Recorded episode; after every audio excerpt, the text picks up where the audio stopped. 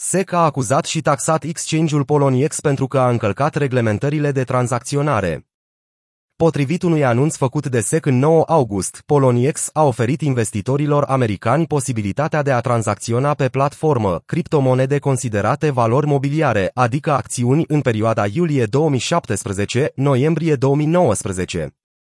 Exchange-ul nu s-a înregistrat în mod corespunzător ca broker de valori mobiliare. Astfel a încălcat secțiunea 5 din Exchange Act. SEC a precizat că angajații exchange-ului au căutat în mod activ să ocolească reglementările în vigoare, în încercarea de a crește cota de piață a companiei. Potrivit șefei Comisiei de Anchetă, Cristina Litman.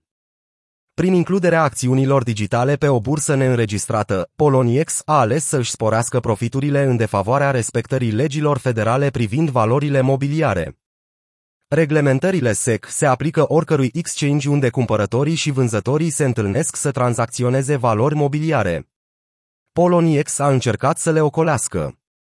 Valorile mobiliare sunt de fapt, în acest context, acțiuni la o anumită companie, acordă drepturi persoanelor care le dețin și pot fi tranzacționate pe exchange.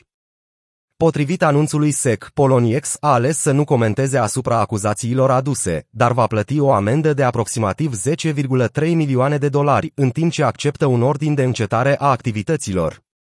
Poloniex va plăti din profitul activităților sale 8,4 milioane de dolari din amenda totală, apoi o parte civilă de 1,5 milioane de dolari și apoi încă 403.000 de dolari, reprezentând dobânzile. După cum arată rapoartele, Circle, emitentul stablecoin-ului USD Coin USDC, a achiziționat Poloniex pentru 400 de milioane de dolari în februarie 2018. Exchange-ul a fost denumit Polo Digital Assets în octombrie 2019, iar din cauza reglementărilor nefavorabile, Statele Unite ale Americii a fost exclusă din țările acceptate să folosească serviciile sale.